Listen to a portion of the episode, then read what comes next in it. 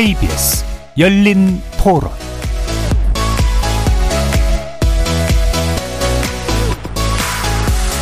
안녕하십니까. KBS 열린 토론 정준희입니다.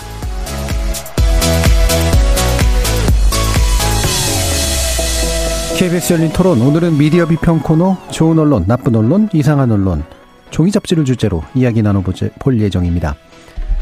지난 7월 창간한 지 135년이 넘는 미국의 유명 탐사 여행 전문 잡지 내셔널 지오그래픽을 내년부터는 서점과 가판대에서 볼 수 없게 됐다고 합니다. 인쇄 매체의 쇠퇴와 디지털 뉴스의 부상 등을 이유로 종이 잡지 생산 중단 결정을 내렸기 때문인데요. 이와 같은 이유로 국내에서도 폐간 수순을 밟은 유명 잡지들이 적지 않죠. 자, 그런데 이런 종이 잡지만을 모아 판매하는 서점이 있다고 하네요. 온라인 또는 오프라인 구독 서비스에 여러 글로벌 기업들과 협업도 하고 있는 종이 잡지 클럽이 그 주인공인데요. 잠시 후 김민성 대표 모시고 2030 세대가 발견한 종이 잡지의 매력은 무엇일지 시대의 자아상으로서 종이 잡지의 역할과 변화에 대해서 이야기 나눠보는 시간 갖겠습니다. KBS 열린 토론 지금부터 시작합니다. 살아 있습니다. 토론이 살아 있습니다. 살아있는 토론, KBS 열린 토론. 토론은 라디오가 진짜입니다. 진짜 토론, KBS 열린 토론.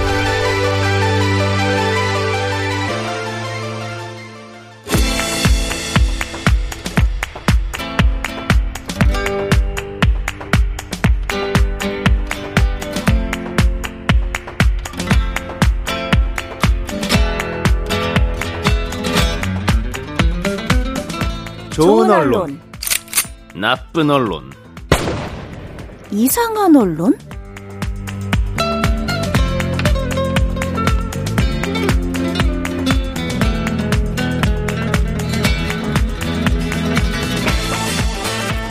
오늘 함께 해 주실 네 분의 전문가 소개해 드립니다. 김경환 상지대 미디어 영상 광고학과 교수 나오셨습니다. 네, 안녕하십니까. 이정훈 신한대 리나스타 교양대학 교수 자리해 주셨습니다. 안녕하십니까. 민동기 미디어 전문 기자 함께 해주셨습니다. 안녕하십니까. 자, 그리고 김민성 종이잡지클럽 대표 잘해주셨습니다. 네, 안녕하십니까. 문자로 참여하실 분은 샵 9730으로 의견 남겨주십시오. 단문은 50원, 장문은 100원의 정보 용료가 붙습니다. KBS 모바일 콩과 유튜브를 통해서도 무료로 참여하실 수 있습니다. KBS 일라드의 모든 프로그램은 유튜브를 통해서도 함께 하실 수 있습니다. 여러분의 많은 관심과 참여 부탁드리겠습니다. 자, 오늘 이제 매번, 어, 새로운 매체 영역들하고 좀 연관된 분들을, 어, 손님으로 모시고 있는데, 오늘은 김민성 대표를 모셨습니다. 종이 잡지 클럽에 대해서 일단 소개를 한번 들어봐야 될 것 같네요. 네, 뭐 사실 저희 그냥 이름 그대로, 종이 잡지 클럽이란 이름 그대로, 종이 잡지만 다루고, 또 사람들이 모이니까 이제 클럽이라고 해서 종이 잡지 클럽이라고 할 수 있겠고요. 지금은 이제 서울에는 합정동 그리고 제주에는 건입동 이렇게 두 공간 두 공간을 운영하고 있습니다. 예. 저희 공간이 이제 다른 서점들이랑 좀 다른 점이 있다면 약간 좀 읽는 경험을 판매한다. 약간 이렇게 좀 생각해 주시면 되고요. 좀 거창한 표현인데 좀 쉽게 말하면 약간 만화방 같은 예. 느낌입니다. 아, 그래서 약간 네네. 잡지방이다. 약간 이렇게 생각하시면 좀 편할 것 같아요. 예. 그러니까 우리가 서점 그러면 이제 책을 팔고 사는 정도로 생각을 하는데 읽는 경험이라는 건 앉아서 읽고 그렇죠. 예. 뭐 빌리거나 이러기도 하나요? 빌리는 건. 아니고 구독은 음, 가능하고 구독은 가능하죠. 예. 네. 그런 음. 그래서 읽는 경험을 통째로 이제 제공하는 아 그런 컨셉을 가지고 계시다라고 음. 하는 건데 음 실제로 이런 계기가 좀 있으셨을 것 같은데요. 네, 뭐 어떻게 보면 이제 종이 잡지 클럽이라는 시작은 저희 이제 구상은 저희 동업자의 머릿속에서 먼저 나왔던 것 같아요. 예. 동업자 걸 뺏으신 겁니까? 아니요, 근데 같이 하고 있죠. 같이 하고 있죠. 이야기를 안 하면 좀 서운할 수 있으니까. 그렇죠. 네. 예. 이제 동업자가 회사를 다닐 때 예. 이제 다양한 잡지들이랑 신문들 다 구독하는데 아무도 안 보고 이제 다 버려지는 게 너무 음, 아깝다. 음, 음. 차라리 읽을 사람만 모아서 네, 네. 약간 이런 공간을 만들면 어떨까? 약간 이런 생각을 했던 게 저희 동업자의 생각이었고 이제 저 같은 경우에는 이런 생각도 했었어요. 어, 서울에만 혹은 한국에만 잡지만 다루는 공간이 없는 거예요. 뭐 예. 베를린, 뭐 암스테르담, 도쿄 음. 이런 다양한 전 세계에 잡지만 다루는 공간이 실제로 음. 존재하는데 왜 한국에만 없지? 음. 어, 빨리 해야겠다. 약간 이렇게 생각했어요. 예, 전 서울에는 없더라도 부산이나 광주는 있나 보다 이렇게 생각했는데 대도시, 가전 세계에 있는 대도시들하고 비교해봤을 네. 때, 어 그러면 어떤 종류의 얼마나 많은 잡지들을 다루고 계신지.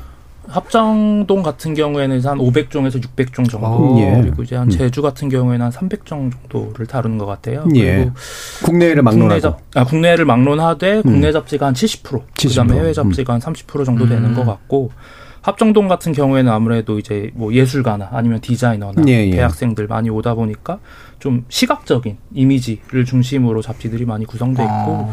이제 제주 같은 경우에는 아무래도 어떤 채식 아니면 요가 음. 아니면 어떤 어떤 삶의 형태를 보여주는 그런 잡지들이 많이 좀 빛이 예.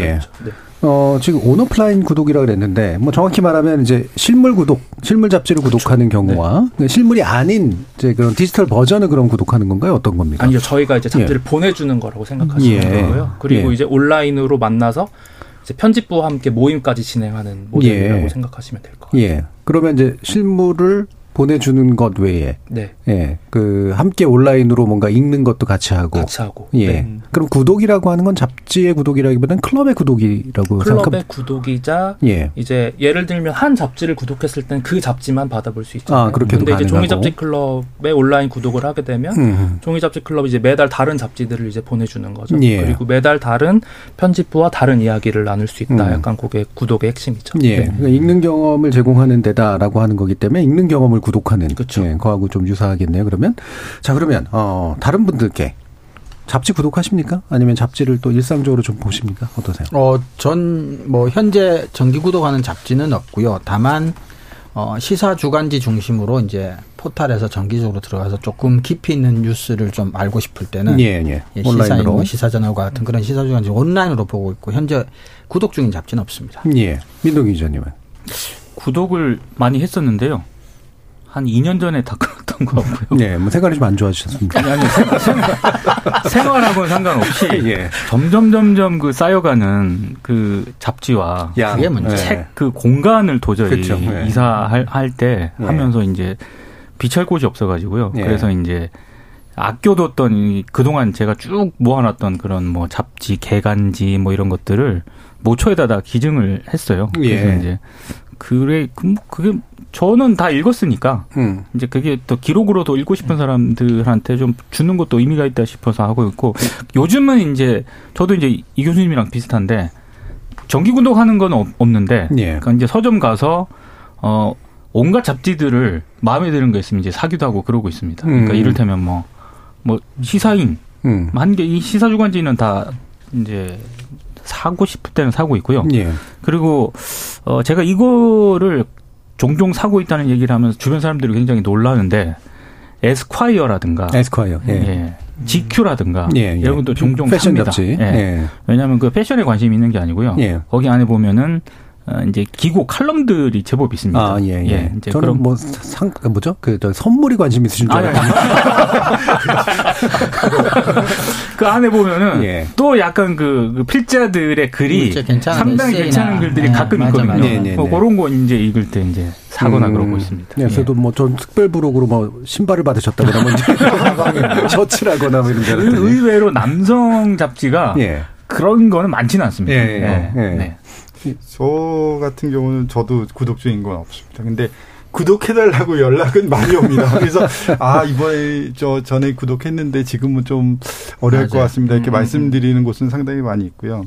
근데 이제 이게 유료는 아니지만 예를 들면 저는 이제 뭐 관련 이제 전공과 관련해서 이렇게 보내주는 잡지들은 예, 있거든요. 예, 예. 이렇게 무료죠. 무료로 구독하는 것들은 꽤 있고. 신문과 방송 이런 거. 네 맞습니다. 그런 것들이 있고요. 계속 예. 보내주죠. 예, 예. 계속 보내주고. 예. 예, 근데 이제 그거를 받아 보니까 이제 뜯지도 않고 그대로 방치되는 맞아요. 경우가 상당히 많이 있고 저는 좀 특이하게 그 네, 네이버의 그 밴드에서 예. 사실 저도 어떻게 하다가 눌러서 구독하게 됐는데 내셔널 지오그래픽을 지금 계속 오기는 합니다. 밴드에 음. 뜨거든요. 예. 이제 그거를 보면서 느끼는 건 아 이거 사진이 참 이렇게 어떻게 멋지다 이런 경험들은 맞아요. 하면서 아 근데 돈을 내면서까지 이걸 구독해야 되나 하는 생각은 좀 갖기 힘든 것 같습니다. 예.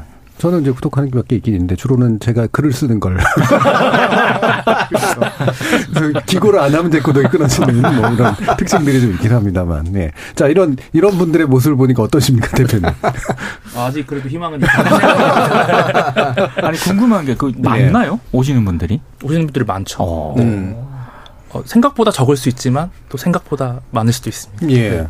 네. 뭐 뒤에서 얘기할 얘기는 하지만 사실은 보니까 이제 큐레이션이 사실은 좀 더 중요한 의미가. 아닐까 싶은데 뭔가 권해드리기도 하고 음, 같이 좀 이렇게 뭐 이런 것도 좀 있잖아요. 가이드가 되는 역할 같은 거. 근데 이제 최대한 저 같은 경우에는 네. 가이드 역할을 좀 지양하려고 지양해서요. 애쓰고 예. 있고요. 음. 왜냐하면 사실 잡지라는 것 자체가 이미 어떤 이미 큐레이션을 한번 그렇죠. 거치고 예. 나온 매체기도 하고 음. 그리고 어떤 저희 공간을 자주 방문하는 20대, 30대 같은 분들이 예를 들면 뭐 저 같은 사람이 권해주는 거 보면 그것만 보거든요. 그리고 예, 예. 그게 좋다고만 생각하거든요. 음. 전 좀 그런 경험을 좀 지양하고 싶었고 예. 와서 좀 방황하고 아. 좀 자기가 안 보던 잡지도 안 보던 주제도 좀 한번 읽어보고 약간 예. 요런 경험을 조금 좀 추구했던 예. 것 같아요. 네. 뭐 적극적인 큐레이션까지는 안 해도 이렇게 모아놓고 보여 노출시키는 그쵸. 것도 네, 네. 사실은 소극적인 의미에서의 큐레이션이 되니까 그런 경험도 굉장히 중요할 것 같긴 한데 자 우리 그 약간은 잡지의 역사랄까요? 어 우리 잡지의 역사부터 현황까지 한번 일단 좀 짚어보면서 얘기를 해보면 좋을 것 같은데 자 민 기자님 우리 잡지가 대, 대략적으로 어떤 식으로 좀 흘러왔는지 짚어주시겠어요? 저도 이번에 예. 처음 안 얘기들이 많습니다. 음. 그러니까 이게 잡지라고 하는 게 어찌됐든 우리 개화기 때 이제 들어온 거지 않습니까? 그러니까 이게 서구의 어떤 그런 아, 요즘 이런 단어 잘 안 쓰는데 약간 신문화 뭐 이런 신문물, 예. 네, 신문물 이런 개념으로 도입이 됐고요. 쭉 제가 이제 자료를 쭉 찾다 보니까 1892년에 영국인 선교사 음. 아, 이분들이 이제 부부가 이제 창간을 한 건데 이게 최초의 어떤 잡지라고 합니다. 영문입니다. 이거 예. 음, 국문이 아니고 코리안 리포지터리라는 예. 그런 잡지인데 이건 이제 일종의 선교 사업을 음. 위한 그런 목적이었고 그리고 이제 그때 당시 발행된 잡지들이 이제 조금씩 발행이 되면서 크게 이제 이런 선교 목적이 하나 있었고 또 하나는 약간 교회 계열에서 발행된 예. 잡지들이 좀 종교계. 있었고요. 음. 그리고 또 하나는 이제 각종 그 협회라든가. 지금으로 따지면 학회가 발행한 잡지들이 예. 있었고 그리고 이제 마지막 하나가 그때 당시 일본 유학생들이 굉장히 많았습니다. 예. 그러니까 유학생들이 유학 가서 약간 친목 모임 비슷하게 만든 예. 그런 예. 잡지들이 있었는데 말은 친목 모임이었고 음. 어, 내용적으로는 이제 뭐 이념지라든가 이념지라든가 문학지라든가 뭐 동인지 그렇죠. 예. 뭐 음. 민족 의식 고취라든가 이런 내용들이 많이 좀 포함이 되어 있었는데 다만 이제 제가 쭉 이번 계기를 통해서 공부를 하다가 알게 된 건데 이건 다 대부분 뭐 회원이라든가 특정 목적이 있지 않습니까? 예. 뭐 종교라든가 이런 목적이 있는데 아, 요즘 식으로 말하면 정말 그 대중들을 상대로 한 음. 그런 잡지는 최남선 씨 있지 않습니까? 예, 예. 최남선 씨가 일본 유학을 하다가 갑자기 이제 귀국을 하거든요. 귀국을 해서 1908년 11월에 소년이라는 그런 예. 잡지를 창간을 합니다. 그리고 시를 쓰죠. 시를 썼습니다. 네. 근데 그 소년이라는 잡지가 다른 잡지와는 다르게 뭐 학회지, 학술지, 회원 내부 이런 소통 이런 게 아니라 정말로 요즘처럼 정말 그 익명의 독자 대중을 예. 상대로 한 잡지였기 때문에 요즘으로 말해서 정말 그 대중 잡지였던 그렇죠. 시초다 뭐 예. 이런 평가를 좀 하고 시장에 있는 독자들을 맞습니다. 대상으로 한 예. 본격적인 잡지. 그렇습니다. 음, 음. 뭐 그런 얘기들이 있습니다. 예.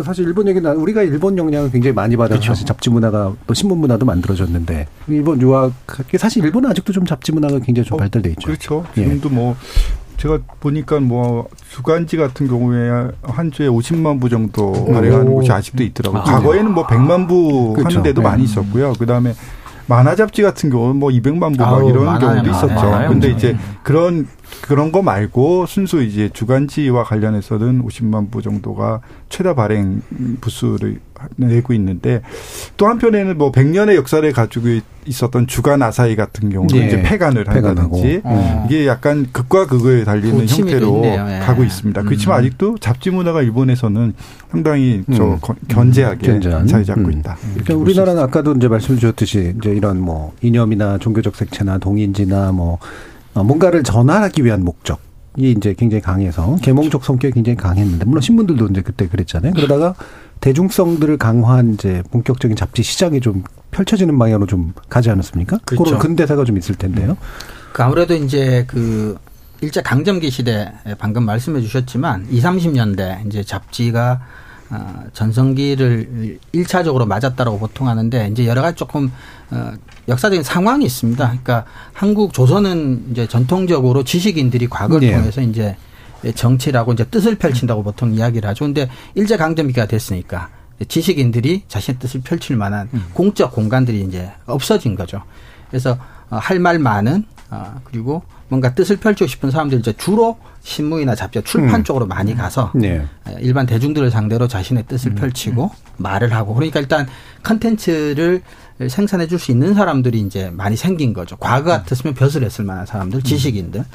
그리고 상황도 나라를 잃어버린 상황이기도 하니까 그리고 아까 어, 서구의 신문물이라고 했지만 에, 제국 주의 시대라고 하는 것들이 사실은 예. 이제 점령을 당하는 나라 입장에서는 서구의 것들이 이제 많이 좀 들어오고 새로운 것들에 대한 호기심도 많이 생기고 그러니까 아, 수요 공급 이런 모든 면에서 사실은 일제 강점기라고 하는 게 좀 잡지가 번창할 수 있는 좀 시기적인 그런 에, 접합지 음. 역할이 됐었다. 그리고 이제 두 번째로 다시 어, 잡지가 조금 이제 살아나는 게 이제 50년대 말 60년대 들어서면서 어, 또 그때 에, 우리나라에서 또 잡지들이 많이 발간되고 어, 뭐, 썬데이 서울 등을 비롯해서 굉장히 선정적인 주간지도 그 예. 당시 많이. 그래서 이제 기본적인 문예지나 뭐 이런 것들 있으면서도 그렇게 선정적인 상업적인 그런 것까지 해서 60년대, 60년대도 아마 그런 것들이 있었을 것 같아요. 이제 전쟁 끝나고, 어, 뭐, 저 국가 주도로, 어, 경제나 사회를 이렇게 부흥시키고 뭔가 나라를 새로 이제 세워야 하는 그런 조건 속에서 어, 대학생들도 많이 생기기 시작하고, 네.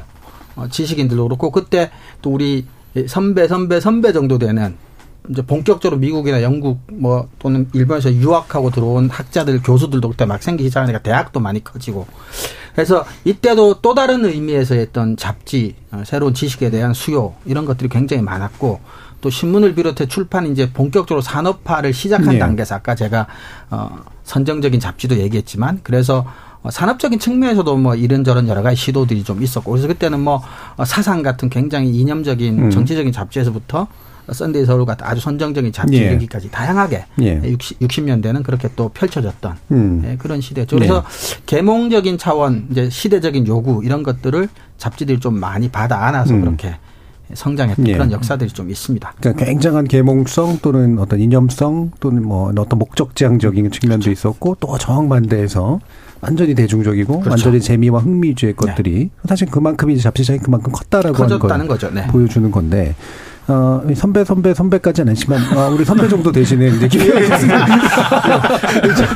어, 저 같은 경우는 이 잡지 하면은 예. 사실은 어렸을 때 그 만화 잡지 있잖아요. 보물섬. 예. 아, 네, 네, 네, 네. 그런 거를 많이 봤던. 기억이 나고 음. 또 대학교 가서는 뭐 창작가 비평 같은 그렇죠. 그런 게 창비, 있어요. 예. 예, 창비가 또 있었고 또 그 당시에 또 한참 유행했던 게 대학생들이 무슨 미국의 타임지나 아, 뉴스위크를 뒷주머니네. 네, 그거를 끼고 다니는 게 적어서, 네. 저거 다 읽었나 정말 읽을 수 있나 뭐 이러면서 입학하면 보통 1년 구독을 네, 하죠. 네, 맞습니다. 예. 학생 식당에 그 판매하는 아저씨들이 항상 계셨잖아요. 네, 네. 맞아요. 그렇게 하고 좀 지나서는 한 90년대쯤 됐을 때는 막 여성 잡지나 이런 게 나오면서 잡지보다는 거기에 딸린 부록을 사기 위해서 그렇죠. 뭐 들어올 때 사와라 뭐 음. 이런 그 기억들이 있습니다. 그래서 네. 잡지에 관해서는 상당히 그 앞에 말씀하신 이정훈 교수님 얘기하신 거 외에도 좀 어, 뭐, 70년대 후반, 80년대, 90년대 또 다른 트렌드가 맞습니다. 있지 않았나 이런 네. 생각이 듭니다. 예. 자, 이렇게 쭉 이렇게 도입해서 뭐 계몽지 시대를 거쳐서 대중지의 시대를 가서 사실 산업적으로 굉장히 흥했던 잡지인데 사실 대표님 같은 경우에는 그 잡지가 흥했던 시대 세대는 아니었을 것 같은데. 네. 예. 근데 그 앞에 있는 잡지들도 막 어떻게 찾아보시고 막 그러셨나요? 어떠셨어요? 찾아보진 않아. 타임지 한 1년 정도 구독 뉴요커도 한 1년 정도 구독했던 예. 것 같고 그랬습니다. 그럼 잡지에 대해서 개인적으로도 잡지를 읽는 걸 좋아하셨나요? 예전부터? 원래 저는 그냥 읽는 걸 되게 좋아했던 음, 사람이고 음. 그러면서 종이 잡지 클럽 하면서 음. 어 잡지가 정말 아직 괜찮구나, 괜찮구나. 라는 음. 생각까지 이어지게 됐죠. 예. 어, 뭐, 그럼 먼저 한번 들어보죠. 이게 어떤 잡지를 좋아하시게 됐거나 좋아하셨어요? 어 제가 좋아 일단 음. 가장 기억에 남는 잡지 중에 하나는 사실 종이잡지 클럽 하면서 예.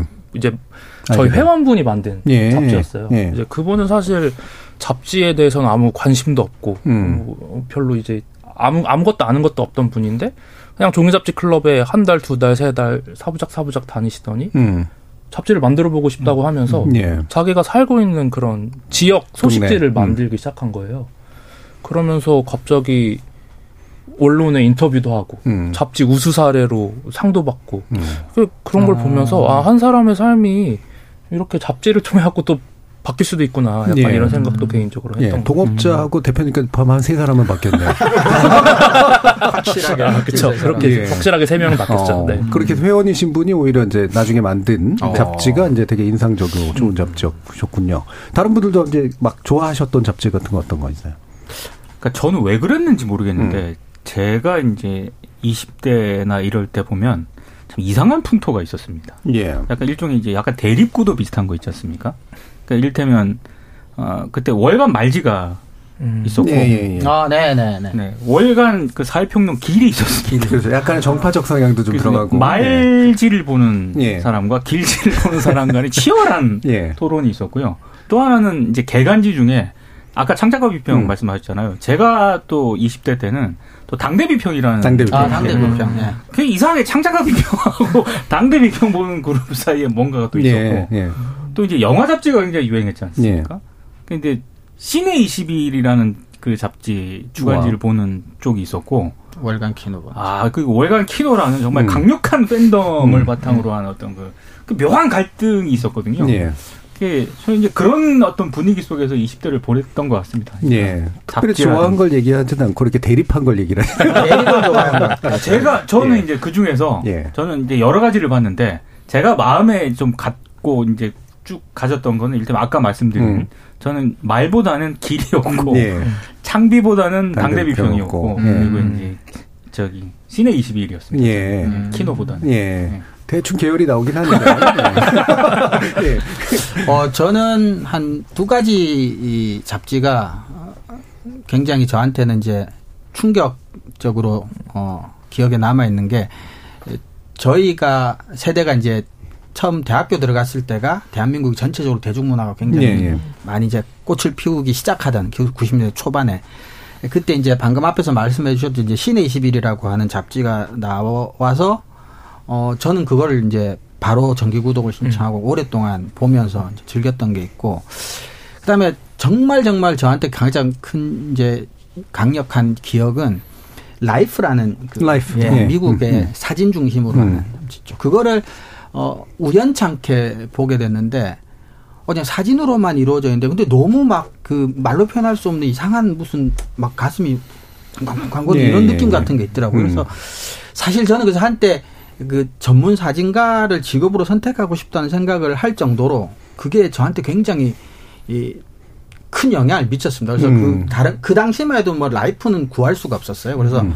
그 한 권을 가지고 계속 이제 닳도록 봤던 음. 예, 기억이 있고 그래서 라이프가 이제 어, 온라인 전용으로 이제 전환을 몇 년 전에 할 때도 어, 한때 잊고 있다가 또 아 뭐 그런 적이 있었고 저는 그래서 라이프라는 잡지가 사실 예. 저한테 가장 큰 영향을 미친 잡지. 음. 아까 보물섬 얘기하셨던 김경호 가장 뭐 제 기억에 남는 잡지는 보물섬이죠. 어유 뭐 이렇게 두꺼운 만화책을 아, 예. 한번 하면은 전화번호부 두께요. 그렇죠. 네, 그거를 읽을 수 있고 그 다음에 또그 재밌잖아요. 재밌죠. 그렇죠. 예, 그 전에는 사실 그 전에 만화라는 거는 어떻게 보면은 신문에 이렇게 네 칸짜리 있는 만화 정도 예. 보다가 그런 걸 보게 되면은 상당히 이거 신세계가 열렸다 이런 음. 생각이 들었고 그래서 저는 상당히 그 보물섬이 아직도 마- 잡지 하면은 종이 잡지가 떠오르고 음. 종이 잡지 하면 또 두꺼워야 되고 또 그거를 떠오르면 연상을 하면 이제 만화 보물섬으로 이어지는 예, 이런 예. 기억을 갖고 있습니다. 음. 보물섬 나오는 날은요. 저희 집에서 친구들이 모였습니다. 어디서 보물섬은 근데 진짜 엄청난 인기였어요. 정말로. 너덜너덜해졌어요. 예. 나오면 동네 서점에 30분 안에 뭐 다 팔릴 정도로. 음, 그래서 저희 집이 이제 보물섬 모으는 집이었기 때문에 아. 예, 그래서 나오면 제가 주인이니까 제일 먼저 읽고 새우깡 먹고 아, 그럼 다른 친구들은 좀 가지셨겠어요. 과오로를 읽고 있고 이런 어마어마한 권력이에요. 엄청난 권력이에요. 자, 근데 이렇게 이제 종이 잡지 하면 딱 이렇게 새록새록하고 다들 그런데 이제 최근에는 종이 잡지를 또 실제로 또 보고 계시지 않거나 온라인으로만 주로 보시거나 그런데 김민상 대표님 보시기에 이 종이 잡지는 여전한 매력이 있다면 어떤 건가? 그러니까 사실 아까 제가 이제 희망을 봤다고 네. 했던 게 여기 아무도 이제 돈을 내고 예. 잡지를 구독하시는 분들이 없으니까 어떻게 보면 지금 시대 잡지가 어떻게 만들어지고 있는지와는 조금 다른 예, 조금 예. 멀어져 있는 음. 분들일 수도 있겠다. 그래서 어떻게 보면 이분들이 더 가까이 오게 되면은 아, 이분들까지도 우리 고객이 될수 야, 있겠구나. 시장이다. 이런 생각을 개인적으로는 했고요. 예. 음. 저는 지금 읽을 거리가 너무 넘치기 때문에 그쵸. 음. 종이 잡지가 더 매력적이고 가치가 있다고 개인적으로는 생각을 하고 음. 있어요. 왜냐하면 읽을 거리가 넘치는데 사람들은 끊임없이 새로운 읽을 거리를 계속 찾고 있거든요. 예. 하지만 이제 어떤 정보의 유용성이나 어떤 가치나 진위를 판단할 때 웹에서 쏟아지는 그런 방대한 정보를 구분할 수 있는 능력은 모두가 갖고 있는 건 아니거든요. 내가 네. 그 분야에 어떤 전문적인 지식을 갖고 있거나 음. 아니면 정말 애호가거나 음. 약간 그래야 그 웹에서 쏟아지는 정보를 이제 구분할 수 있고 분별할 수 있고 이게 좋은 정보다 읽을 만한 정보다 약간 이렇게 생각할 수 있는데 그러지 못하면 굉장히 무작위적으로 혼란스러운 혹은 내가 보고 싶은 분야만 보게 되는 거예요. 네. 근데 어떻게 보면 종이 잡지라는 경우는 그 매체의 어떤 특징 중 하나가 어떻게 보면 마중물이거든요. 음. 모든 분야의 마중물이고 시작점인 경우가 많아요. 그러니까 내가 만약에 뭐 예를 들면 시사에 관심이 있어.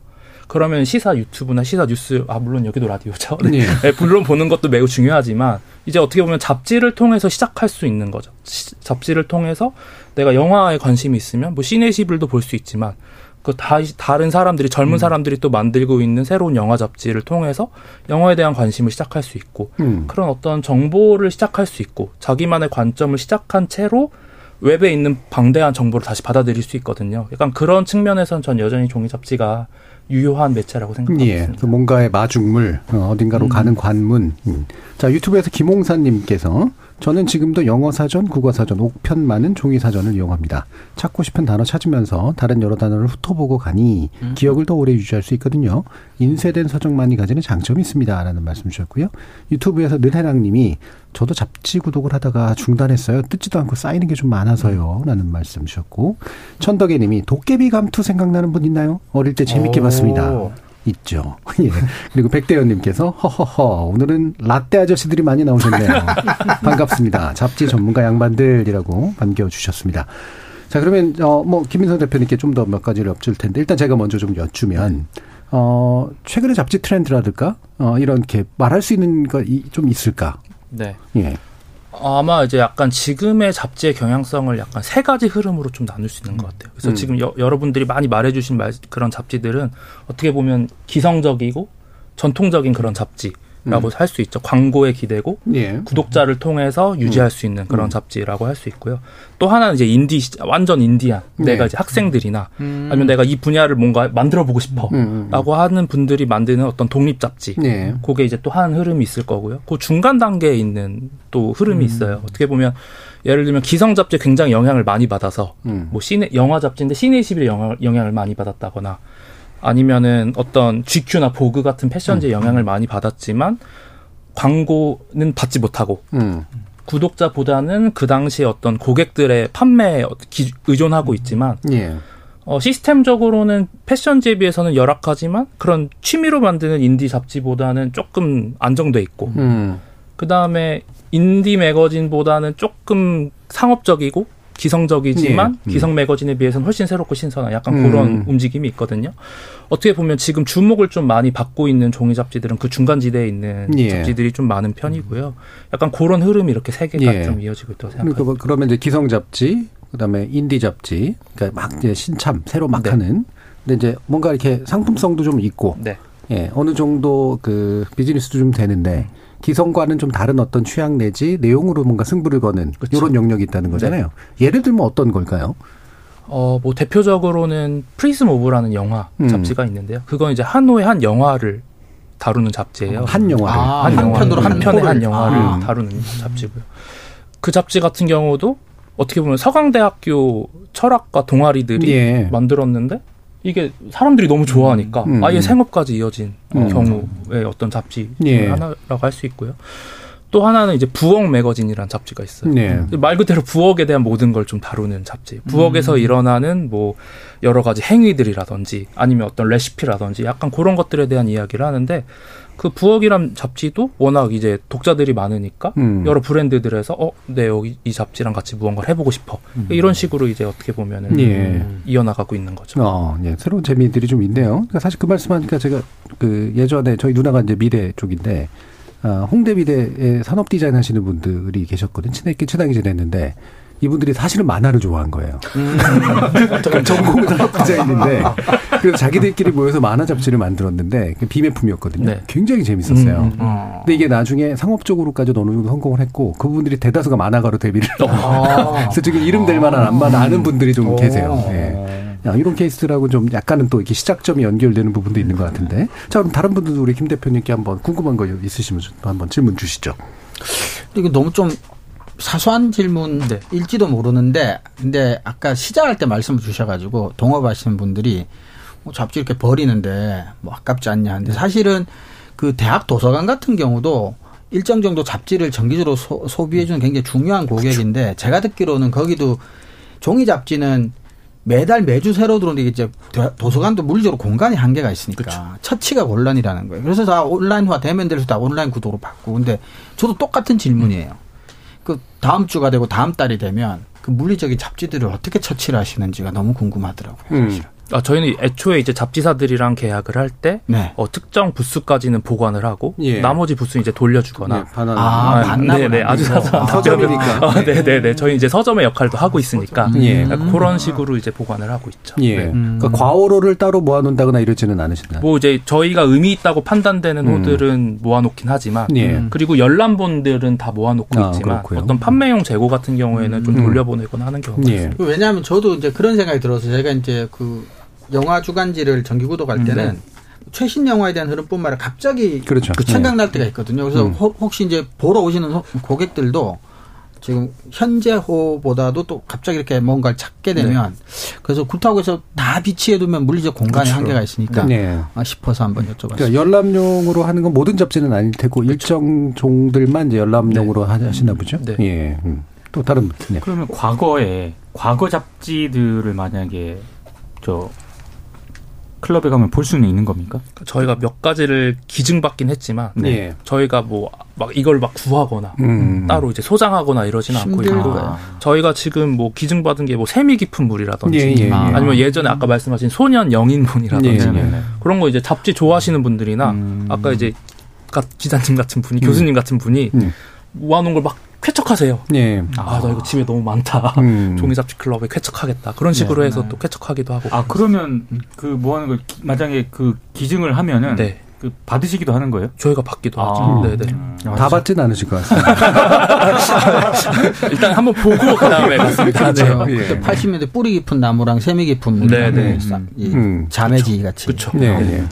또 어떤 장르의 잡지에 관심들이 많으신가요? 오시는 분들은? 어, 사실 이걸 하나로 특정 지을 수가 음. 없는 게 예.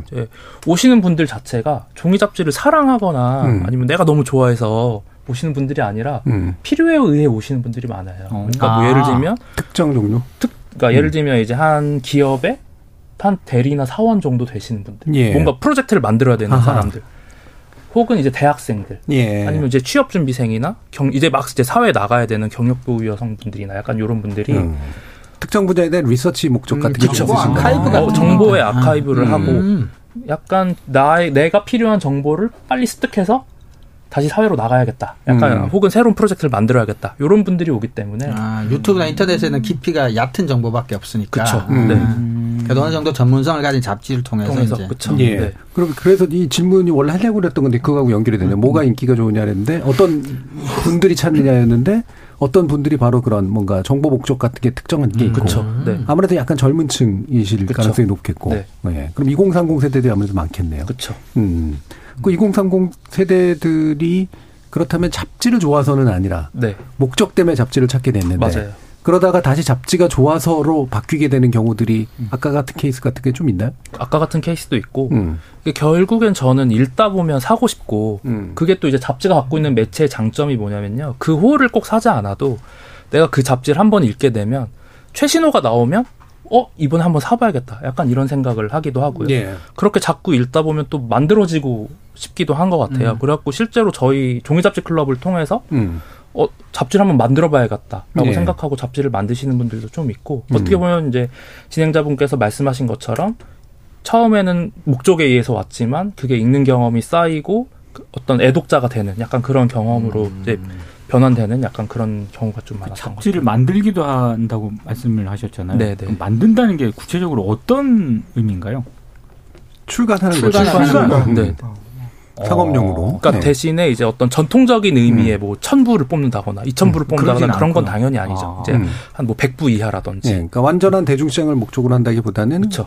같이 보시거나 또는 여기에 비치를 비치를 해서 하거나, 예, 네. 보실 분들이 좀 있으면 보는 아마 그런 형태인 것 같은데 그러면 어 제가 문득 드는 생각이 이른바 이제 와인 같은 거 보면 음. 와인 샵이 또 되게 중요한 역할을 네. 하잖아요. 예, 어느 정도 컬렉션도 만들고 음, 이제 권유하기도 하고 물론 이제 직접 권유는 안 하신다는 거는 잘 말씀해 주셨는데 이런 잡지를 이렇게 딱 목록들을 만들어 놓고 구독하게 만드는 것들의 종들이 조금씩 바뀌기도 하고 아마 그럴 것 같은데 네, 맞습니다. 예, 그렇게 네. 뭔가 계속 선별을 하실 것 같은데 네. 예. 그렇게 선별하고 있고 그런 선별을 해야 할 수밖에 없는 이유. 그러니까 아까 제가 말씀한 말씀드린 것처럼 어떤 기준이나 음. 어떤 큐레이션이라는 걸 너무 제한적으로 두지 않으려고 하는 대신에 제가 갖고 있는 생각 중에 하나는 들어오는 모든 무작위적인 매거진을 다 읽어야 된다가 이제 예. 저희가 갖고 있는 생각 중에 음. 하나고 그게 또 잡지가 할 수 있는 매체기도 한 게 잡지는 발췌독이 가능하거든요. 음. 그러니까 잡지는 모든 텍스트를 다 읽을 필요가 없고 예. 내가 넘겨보다가 어 이거 사진 좋은데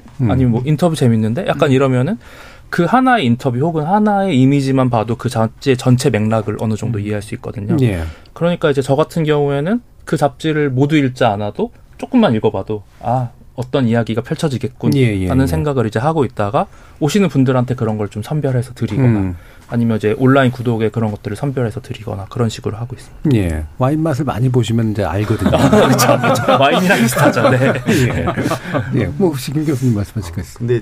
저는 이제 잡지하면 사실은 이제 상업 잡지 같은 경우에는 예전에 보게 되면은 되게 두껍잖아요. 근데 이제 그 잡지를 넘기다 보면 어떤 게 있냐면 광고가 너무 많은 거예요. 그리고 그 중간에 이제 기사가 살짝 들어가 있는 이런 느낌이어서 사실은 잡지라보다는 광고지를 전단지를 넘기고 있다는 느낌이 들면서 음. 사실 상업 잡지에 대한 이미지가 상당히 안 좋아진 그런 예. 케이스인데 아마 지금 하시는 거는 그런 상업 잡지라기보다는 약간 전문성을 지니면서 새로운 어떤 인디라든지 새로운 예. 트렌드를 지향해주는 그런 잡지들을 주로 많이 다루시는 것 같은데 아예 상업 잡지 쪽은 다루시는 거 아니죠? 아니 저희는 상업 잡지도 다루고 다 다르겠죠. 오. 예. 음.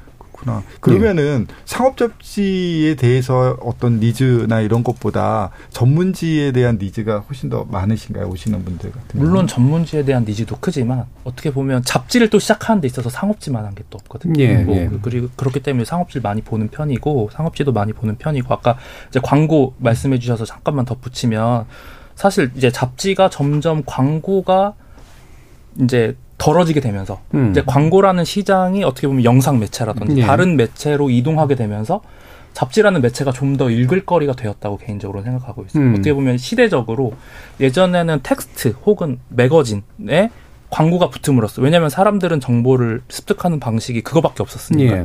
그때 당연히 이제 광고가 붙을 수밖에 없었죠.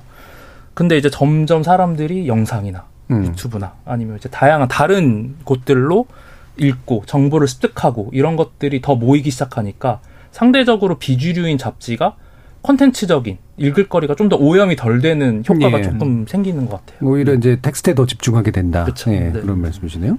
음. 그러면 어, 그 이런 게 클럽이니까 아무래도 그럼 결국은 회원으로서의 자격 내지 회원으로서의 어떤 공동체성 이런 네. 것들이 굉장히 중요할 것 같은데 그런 부분에 대한 좋은 경험이나 뭐 어떤 사연이 있으신가요?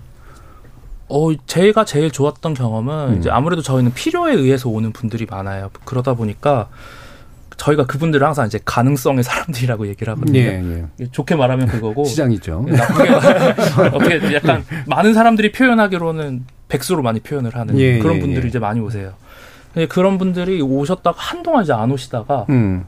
막 쪽지나 선물 같은 걸 이제 들고 오셔갖고 와 종이잡지 클럽 덕분에 취업했다 어. 이런 식으로 해갖고 오시는 거예요. 예.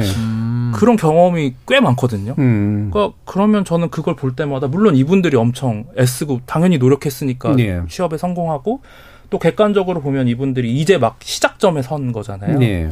그럼에도 불구하고 아 종이잡지 클럽이라는 공간이 혹은 종이잡지라는 매체가 이런 역할 누군가를 시작점으로 올리는 역할을 할 예. 수도 있구나 약간 이런 경험을 한게 개인적으로는 가장 좋았던 경험입니다. 음. 네. 그러니까 뭔가 이제 커리어를 시작하도록 만들어주는 어떤 일종의 사다리 역할 같은 네. 것들 하면 이런 것도 굉장히 중요한 의미가 있네요. 자, 정세영님께서 정보 목적으로 오는 2030이 많다니 의외입니다. 읽는 경험 좋은 거죠. 라는 말씀 주셨고요. 남기현님께서 뿌리 깊은 나무가 폐간되고 새로 세미 깊은 물이 창간된 것으로 알고 있습니다. 그래서 아마 공존했다기보다는 연속으로 이제 이어지는 그런 개념이었다라는 의견을 이제 주셨네요. 아, 그 정신을 이어받았다라는 그런 말씀이시죠. 예. 사실 이 뿌리는 굉장히 중요한 잡지인데, 그렇죠? 어, 저도 보진 않고 걸려 있는 것만 보던 그런 잡지다. 제 세대가 바로 그, 요 윗세대가 이제 또 보시던 잡지들이니까. 자, 우리 어, 오늘 열린 토론에서 이 잡지에 관련된 특히나 종이 잡지라는 그 물질성을 가지고 있는 어떤 매체에 대한 이야기를 좀 나눠보고 있는데요. 일부는 이 정도에서 정리하고 또 이어지는 2부에서 좀 더 풍부한 이야기 나눠보도록 하겠습니다. 여러분은 지금 KBS 열린 토론과 함께하고 계십니다. 단 1, 20%의 가능성도 저는 있다고 보기 때문에 예. 그거는 국민들도 다 알 수밖에 없는 문제이기 때문에 논리와 논리가 부딪히고 삶에서 좀 기댈 곳, 기댈 사람 음. 이런 것들이 좀 필요한 것 같아요. 뭔가 우리가 좀 치유가 돼야 될 것 같아요. 예. 느슨해져야 되고. 음. 이성과 감정이 만나는 곳. KBS 열린 토론. 평일 저녁 7시 20분 정준이와 함께합니다. KBS, KBS 열린 토론, 좋은 언론, 나쁜 언론, 이상한 언론 2부에서는 김민성 종이잡지 클럽 대표, 민동기 미디어 전문 기자, 이정훈 신한대 리나시다 교양대학 교수, 그리고 김경환 상지대 미디어 영상, 영상 광고학과 교수 이렇게 네 분과 함께 아, 이렇게 미디어가 크게 변동하고 있는 시대에 전통적인 의미에서의 잡지는 어떤 의미를 가지고 있을까라는 이야기 좀 더 나눠볼 텐데요. 어, 제가 아까, 어, 소개를 드리면서 이제 글로벌 기업들과 협업을 했다.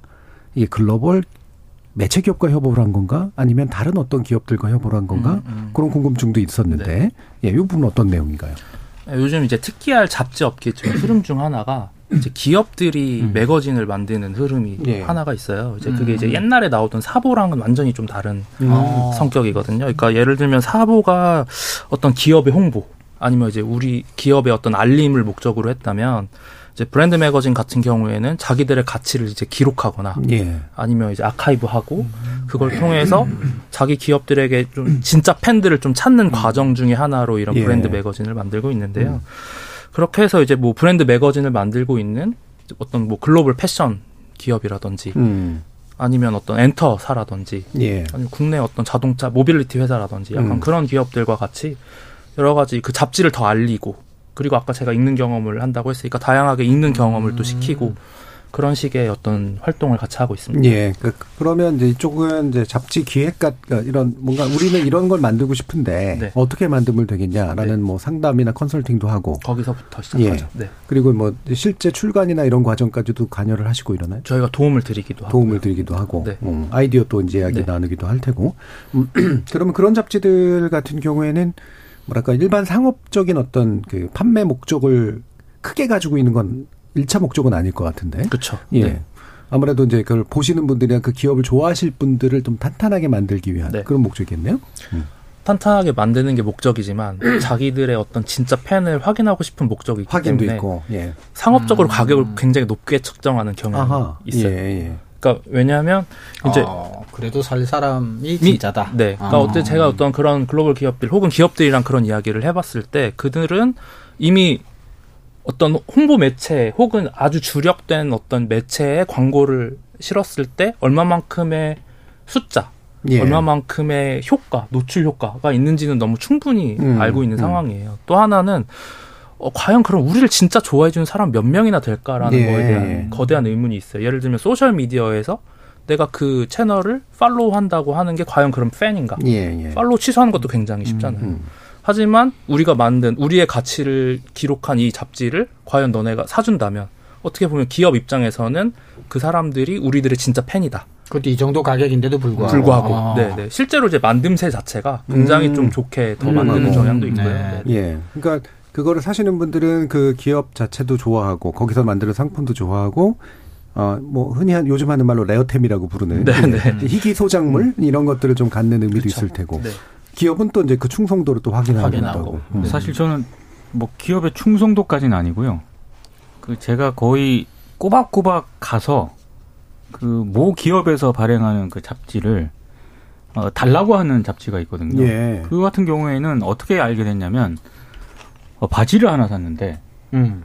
그, 그 기업에서 발행하는 이 흙, 약간 개간으로 나오더라고요. 음, 음.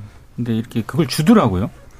그냥 그냥 별 생각 없이 받아가지고 와서 예. 집에서 봤는데 거기 보면은 이제 잡, 잡지를 낼 때마다 발행하는 테마가 있습니다. 근데 그 글이 굉장히 좋아요. 예. 그래서 야 이런 거를 또 쓴다. 그러니까 제가 그 기업을 좋아한다는 게 아니고 예. 그 내용물이. 그 내용물이 굉장히 좋습니다. 그래서 어느 날 모르게 이제 그 잡지가 나오는 시기를 기다려서 그 예. 매장에 가서 네. 혹시 나오냐 그게 사실은 파는 건데 제가 이제 달라 그러니까 이제 그 매장 매니저분께서 이제 주시거든요. 예. 그걸 꼬박꼬박 받아오는데 그러다 보니까 그게 한 벌써 한 몇 년 됐어요. 예. 그러니까 어 가급적이면 그 브랜드에 가서 이제 옷을 사려고 하게 되고 야, 그렇게 되고. 그렇게 되더라고요 보니까. 예. 그러니까 그동안 받아온 게 있는데. 네. 어 집에 이- 이만큼 쌀 있습니다. 그것도 원래 혹시 뭐 기자 신분을 이용해서 아니, 아니, 아니, 그게 아니라. 뭐 할인 쿠폰 같은 아니, 그런, 것들. 그런, 그런 게 아니고.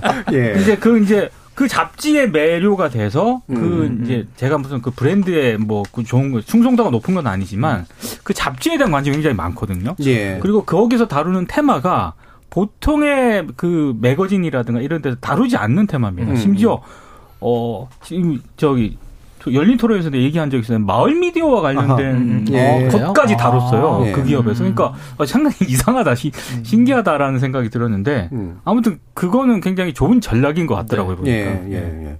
어, 그 민득 기자님 이렇게 평상시 말씀하는 거 들으면 이렇게 방송도 많이 나오고 되게 바쁘신 분이 약간 마니아 기질이 좀 있어요. 그러네요, 보니까. 그런 것도 되게 짜잘하게 잘 막 신철들 많이 아니, 하시는. 하나 꽂히면은 예. 좀 그런 게 있습니다. 음. 예. 네, 뭐 이종 교수님. 뭐 이게 이런 식의 어떤 브랜드에 연관된 음. 전략을 좀 이렇게 짜 나가시는 거 새로운 실험이잖아요. 그래서 저는 솔직히 좀 상상하지 못했던 음, 음, 음. 일이에요. 그러니까 기업들이 이제 그렇게까지 고급하게 잡지를 만들어서 그렇게 한다라고 하는 건 사실은 그래서 어, 어떻게 보면 저는 사실은 일반적으로 보면 이제 학자 입장에서는 잡지는 사실상 조금 어, 기성. 매체 중에서 음. 가장 먼저 음. 사라져 가고 있는 음. 예.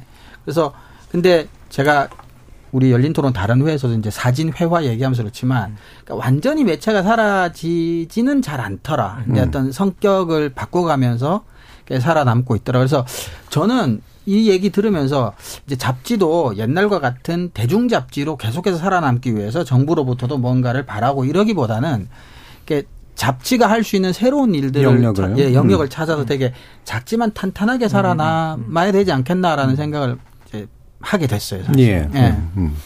네, 김경은 교수님. 이게 사실 이제 예전에 보면은 이제 의학 전문 잡지 같은 데 보면은 거기에 이제 자동차 그러니까 해외 명품 자동차 비싼 자동차 그다음에 뭐 골프 관련 제품들을 이제 광고를 많이 실어서 후원을 하는 경우들이 많이 있었거든요. 근데 이제 요즘 같은 경우에 보면은 이제 광고의 홍수, 뭐 정보의 홍수 이런 과정 속에서 사실 어떤 브랜드 이미지가 되게 중요한 그런 제품들 같은 경우는 사실은 좀 더 고급스럽게 음. 그 다음에 고급 잡지를 표현하는 거. 그러니까 우리 상품을 사주세요. 뭐 이런 것들이 아니라 음.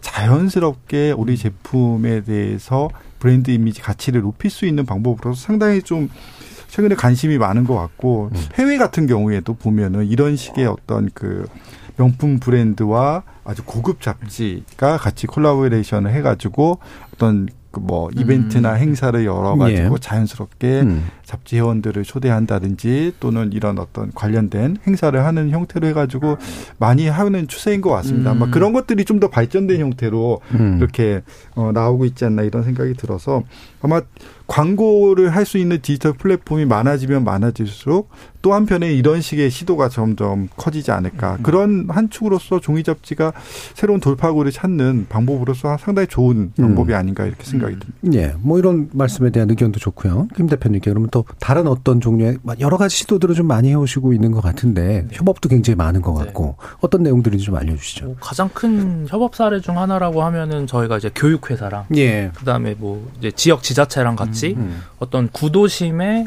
저희 이제 매장을 확장하는 음. 약간 그런 식의 이제 프로젝트를 했던 게 있죠. 어떻게 예. 보면 어, 똑같은 이야기인데요. 이제 잡지라는 것 자체가 어떤 대중들의 정보 격차를 없애주는데 기여를 하는 매체라는 개인적인 생각을 하는 것과 동시에 서울이 아닌 다른 지역에 그럼 종이 잡지 클럽, 종이 잡지가 모여 있는 공간이 생기면 지역에 있는 예술가 혹은 지역에 있는 청년들이 어떤 그 공간을 활용할 수 있는 스팟으로서 활용할 수 있지 않을까 약간 이런 생각으로 이제 시작이 되었고 그렇게 해서 지금 벌써 이제 한 2년 차, 3년 차 정도를 상업적으로 운영을 하고 있고 음. 실제로 잘 운영되고 있으니까 어느 예. 정도의 가능성은 봤다고 개인적으로는 생각을 음. 하고 있습니다. 그럼 네. 구, 구도심을 이제 또 그 지자체나 이런 데서는 아무래도 어 뭐랄까 이렇게 좀 새로 살리려고 네, 하는 목적도 네. 있을 음, 테고요. 네. 그리고 그 구도심적인 어떤 분위기가 또 이런 잡지 분위기하고 또 잘. 어울리면 네, 맞아요. 네. 어 그런 게 이제 되게 잘 협업의 내용이 좋은 내용들이 되고 있네요.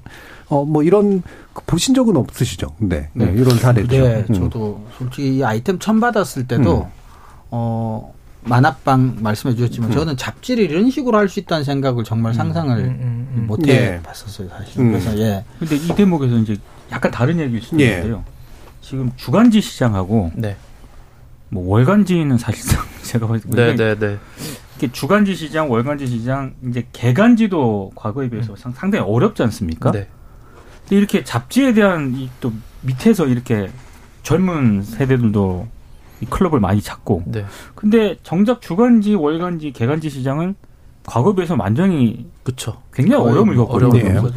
이건 간극이라고 봐야 되나? 아니면 어떤 다른 어떤 대안 모색이 필요하다고 좀 보시는 건지.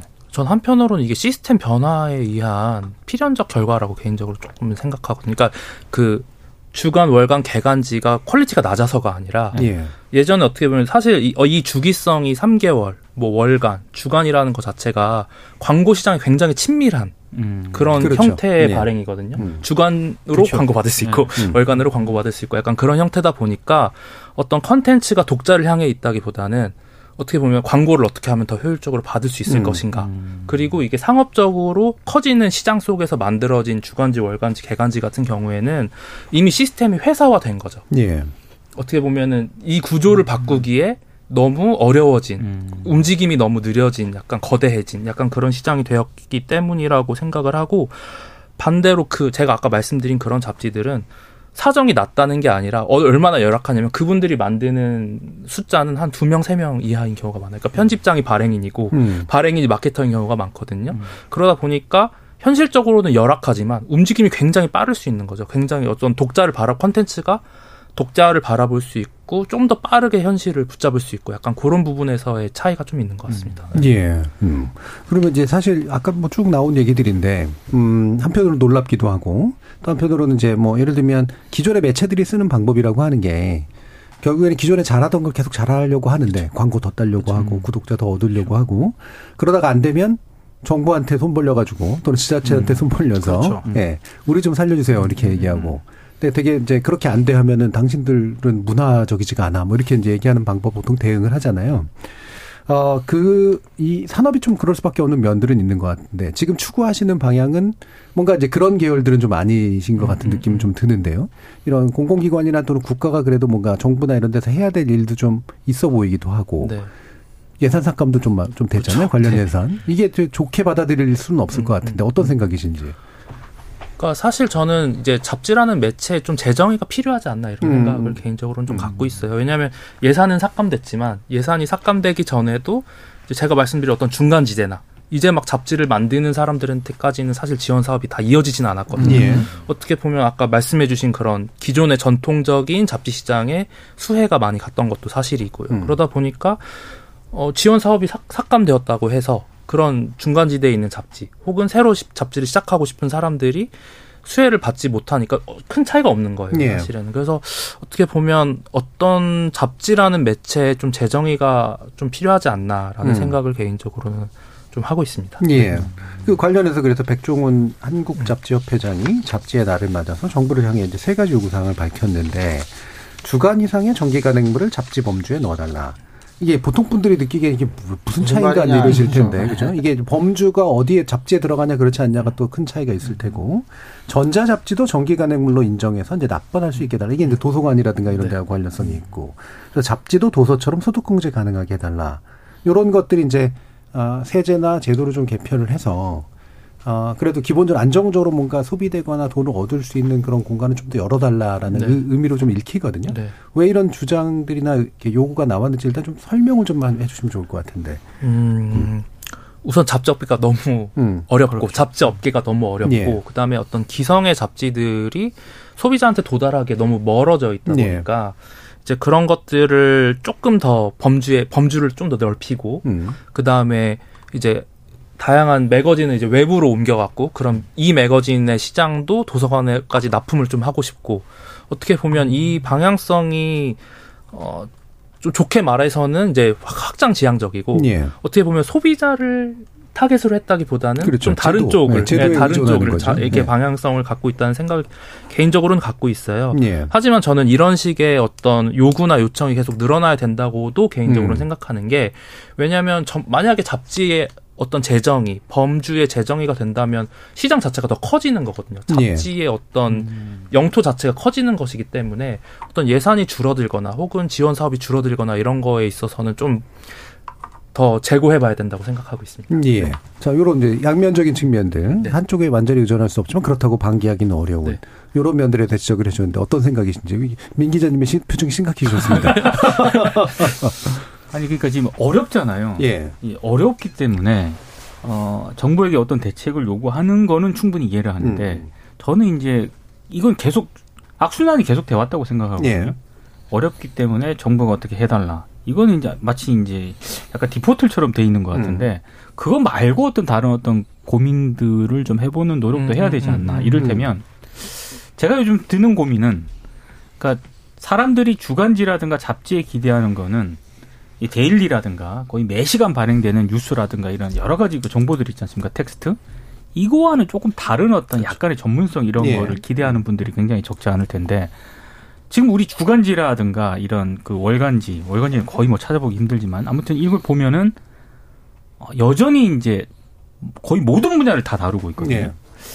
아, 이제 이런 시장은 좀 어렵지 않나. 왜냐하면 기대하는 것 자체가 흔히 말해서 일간지와는 다른 어떤 전문성이라든가 깊이를 기대하고 있는데, 일테면 아예 뭐 특정 주간지라든가 월간지, 잡지 시대에 있어서의 어떤 어, 종합지적 성격 음. 이런 거는 사실상 수명을 다했기 때문에 그렇다라고 한다면은 어렵다라고 하는 것 외에 정말로 좀 어떤 전환이 좀 필요하다. 왜냐하면 제가 깜짝 놀란 게요. 저는 관심이 없는데 낚시 좋아하시는 분들은 예, 예, 예. 낚시 잡지를 아, 그렇게 많이 보시는 네. 거예요. 어, 탄탄하죠. 굉장히 예. 탄탄합니다. 독자. 그러니까 이걸 보면서 저는 관심이 없는데 아 특정 주제에 관심 있는 분들은 정말로 이걸 많이 보시더라고요. 그렇죠. 그러니까 그런 어떤 고민을 같이 병행할 필요가 있지 않나. 예. 뭐 이런 생각을 좀 예. 하게 됩니다. 거의 광고도 아주 탄탄하죠. 아주 탄탄합니다. 정말 딱 매니아만 보거든요. 예. 정말로. 예. 예. 근데 이제 유튜브 음악 같은 걸 보면 요즘엔 이렇게 뭐 잠 안 올 때 듣는 음악 해가지고 그렇죠. 쫙 예. 모아서 네. 주듯이 사실 어떻게 보면 잡지라는 게 그런 역할을 하죠. 하는 게 아닌가 음. 싶어요. curation이거든요. 음. 그러니까 이제 그런 것들을 얼만큼 깔끔하게 신뢰성 있게 큐레이션 해주느냐 이런 게 대단히 중요한 포인트라고 생각이 들고 그런 면에서 잡지의 역할은 좀 갈수록 정보의 신뢰성이 떨어지니까 상대적으로 필요하다. 예, 예. 이렇게 생각이 들고요. 그리고 이제 마지막에 이 소득공제를 보면서 약간 든 생각인데 음. 아니, 그럼 KBS 수신료도 소, 소득공제 좀 해줬으면 좋겠다라는 거. 또 예. 하나는 우리가 유료 방송 요금도 아직 소득공제가 안 되잖아요. 안 근데 예. 이제 신문이나 인쇄 매체에 대해서 소득공제를 좀 확대해가는 측면도 있는데 이런 어떤 필수적인 어떤 정보의 이용에 관련된 사실 인터넷 같은 경우도 사실 우리가 통신료 가- 많이 예. 올라가는데 이런 부분도 필수제에 가까운데 어떻게 신문이나 이런 쪽에 어떤 정치권에 영향력을 음. 미칠 수 있는 쪽에는 먼저 소득공제가 되고 그렇지 않은 부분에 국민의 삶의 어떤 필수적인 부분이 된 부분에 대해서 이런 게 안 되는 거에 대해서도 한번 같이 넓은 차원에서 한번 고민을 해봐야 되지 않, 않을까 이런 생각이 예. 듭니다. 그러니까 실제로 이제 그런 자꾸 보조금을 쥐고 사실은 내용을 왔다 갔다 하게 하는 그렇죠. 것보다 음. 이렇게 소비하실 분들이 좀더 이쪽으로 더 많은 소비를 아주 자연스럽게 할 수 있도록 유도하는 게 똑같은 돈을 그렇죠. 쓰더라도 사실 훨씬 더 나은 일인데 그런 면에서는 또 의미가 있다고 보시는 거네.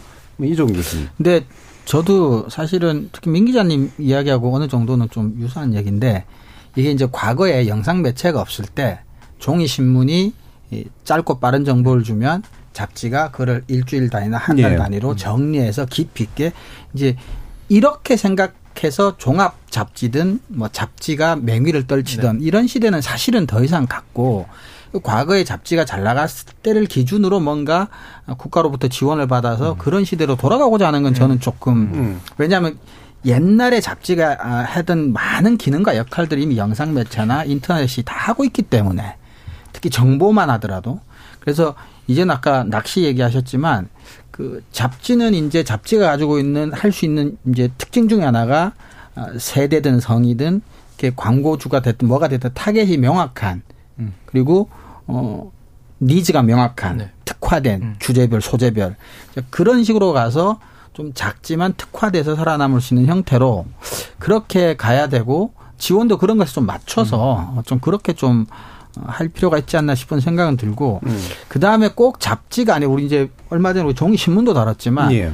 우리 책을 이제 본다고도 하지만 이제 책을 본다라고 하기에는 책을 읽는 것과 영상을 보는 것 사이 젊은 세대들이 이제 이미 이제 책을 본다고 생각도 안 할 것 같아요. 그러니까 우리가 읽는 문화에 대한 좀 다른 차원의 국가적인 접근 좀 있을 것 같아요. 그게 만약에 예. 앞으로도 여전히 인류에게 필요한 기능이고 역할이라면 그게 상실되지 않도록 좀 할 필요 있고 그런 큰 틀 안에서 도서와 함께 잡지나 신문과 함께 어떤 읽는 것에 대한 뭐 이런 접근은 또 필요하지 않나 싶은 예. 생각이 있습니다. 그래서 읽는 경험을 이제 네, 클럽이 네, 네. 추구하는 게 그래서 그런 의미로 네. 굉장히 좀 큰 것 같네요. 뭐 이런 말씀들 들어보니까 좀막 모두 쓰시고 그러는데 예.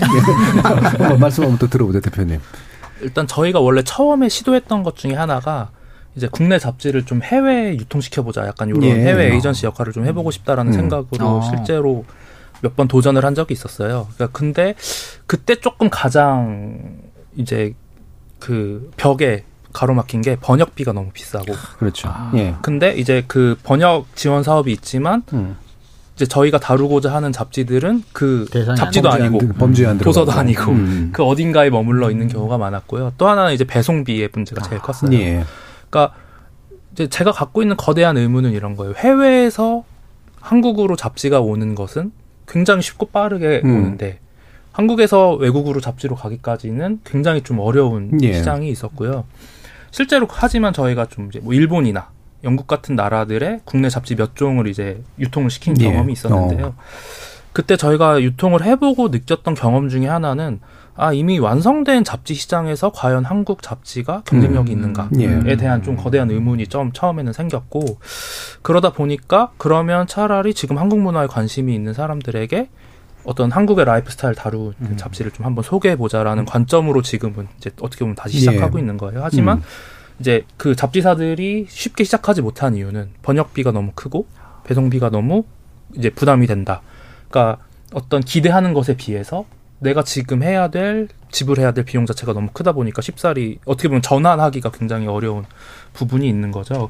그러다 보니까 이런 쪽에서의 어떤 접근이 좀 있었으면 좋겠다는 생각을 현지 인쇄 이런 건 생각 안 해보셨나요? 그러니까 현지 인쇄 같은 것도 믿을 수 있는 현지 아, 에이전시를 그렇죠. 이제 음. 찾아야 되는데 음. 그러기까지가 좀 쉽지 않았고 예. 저희가 이제 뭐 함부르크나 아니면 프랑크푸르트 같은 그런 아트북 페어를 에이전시랑 같이 나갈 기획도 했었지만 이제 코로나로 인해서 아, 네. 이제 못 나갔던 경험이 있어서 그런 것들을 이제 다시 차근차근 좀 해보고 싶다는 생각을 하고 음. 그래서 어떻게 보면 시장을 한국 시장뿐만 아니라 좀 다양한 시장에 퍼뜨려 보고 싶다. 그게 또 하나의 전환점이 될 수 있지 않을까. 음. 그래서 단순히 한국의 삶, 한국의 라이프 스타일 혹은 한국의 패션이나 언론에 대해서 다루는 게 아니라 더 나아가서 뭐 동아시아 아니면 이제 동남아시아까지 그러니까 좀 더 이제 확장된 그런 세계를 다루는 예. 잡지가 한국에서 만약에 탄생을 한다면 어떻게 보면 좀 더 읽을 거리가 풍성해지고 어떤 한국에서 만들어지는 잡지 어떤 생태계가 좀 더 건강해질 수 있지 않을까 약간 이런 생각을 예. 말씀 나누면서 좀 들었습니다. 예, 뭐 곁다리이긴 합니다만 사실 그 이런 영미권의 그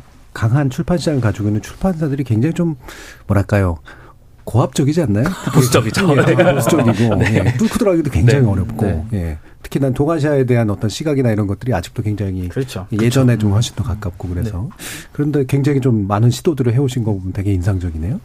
자, 그럼 마지막으로 마무리하면서 이렇게 이제 잡지를 뭐 우리가 반드시 뭐 종이 잡지를 지켜라 마라 뭐 이런 문제라기보다는 잡지가 가지고 있는 매력을 어떻게 좀 새로운 아, 소비 가능성 내지 새로운 읽기 경험의 문제로 좀 연결해서 우리가 해결해 나갈 수 있을까 한 분씩 뭐 한번 마무리 발언을 들어보도록 하죠. 김영환 교수님 어떤 말씀 주시고 싶으세요? 뭐 잡지라는 게 사실은 예전에 잡지를 꺼내도 새로운 것을 발견할 수 있고요. 음. 또 앞으로 이제 발간된 잡지에 대한 어떤 기대감 이런 것들이 사실은 잡지를 읽게 되는 하나의 목적이라고 생각이 되는데 저는 개인적으로 어떤 우리 그 클래식, 그러니까 음반사에서 내놓은 클래식 CD 같은 경우에 보면은 이게 여러 좋은 클래식들을 모아놨잖아요. 음, 음. 그러니까 시, 그걸 듣게 되면 아, 아 클래식.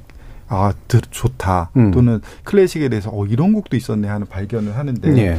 그런 차원에서 잡지들이 사실은 음. 어, 정보, 새로움 이런 것들을 줄 수 있는 데 있어서 상당히 좋은 매체라고 생각이 들고요. 예. 또 신문하고는 저, 전혀 다른 심층성 이게 상당히 중요한 포인트가 되지 않을까 이렇게 생각합니다. 우리 피디님이 compilation 앨범 얘기하시는 것 같다고. 예. 왜 웃으셨는지 모르겠습니다. 예. 자, 교수님. 전 아까 그 잡지를 직접 만드신다는 얘기 회원분들 중에 근데 제가 그 지역에 있는 대학교에서 강, 강의를 했을 때 그 잡지라는 제목의 잡지를 학생들이 만들었는데 이게 옛날식으로 오른쪽부터 왼쪽으로 읽어야 잡지인 거예요.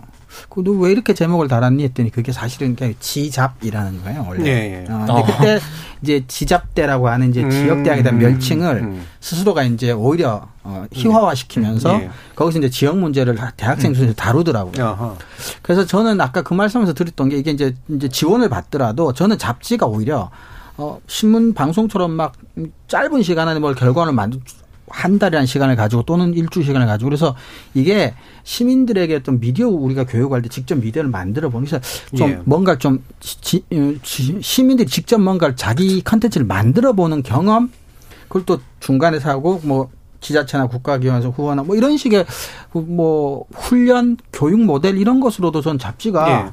좀꽤 적합한 어 그리고 방 유튜브만 해도 뭔가 장비가 있어야 되고 그렇죠. 예, 그런 식으로 한번 생각을 해봤습니다. 예. 대표님 막 고개를 끄덕거시네요. 마지막에. 예. 감사합니다. 예. 말, 말, 말씀 문제 하시면 됩니다. 아, 저 같은 경우에는 그래서 서울 확장보다는 지역 확장에 대한 생각을 사실 훨씬 음. 더 현실적으로 허락한다면 예. 종이잡지 클럽이 좀 그런 지역의 다양한 공간들에 좀 위치를 해서 음흠. 지역 어떤 뭐 청년분들이나 뭐 예술가분들이나 이런 분들이 자기들만의 어떤 그런 프로젝트를 하는 데 있어서 좀 활용을 하는 데 좀 쓰였으면 좋겠고 음.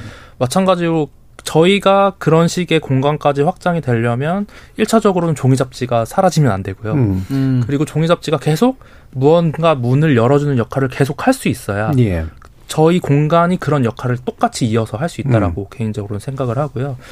사실 현실적으로는 안 망하는 것, 음. 그러니까 잡지가 안 망하고 예. 저희 공간이 망하지 않고 음. 오랫동안 좀 지속되는 게 어떻게 보면 제가 바라보는 어떤 작은 미래일 수도 있을 것 같습니다. 예. 네. 중요한 또 미래죠. 자, 민 기자님.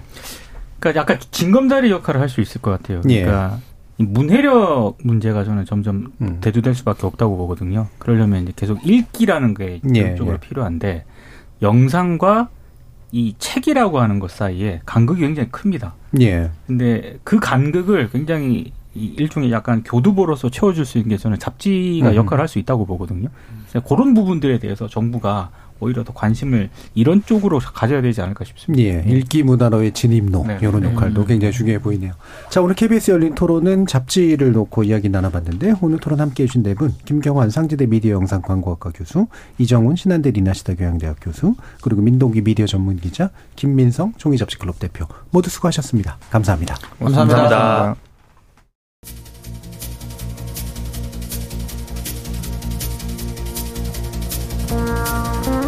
네, 4177님께서 지금 잡지 사러 갑니다. 라는 그런 답변 어, 주셨는데요. 오랜만에 잡지 사러 서점 가신다고 아, 이런 식의 어, 관문을 가지고 잡지와 읽기 문화 경험으로 나아가는 다양한 포털들이 열렸으면 좋겠습니다. 저는 다음 주 월요일 저녁 7시 20분에 다시 찾아뵙겠습니다. 지금까지 KBS 열린 토론 정준이었습니다.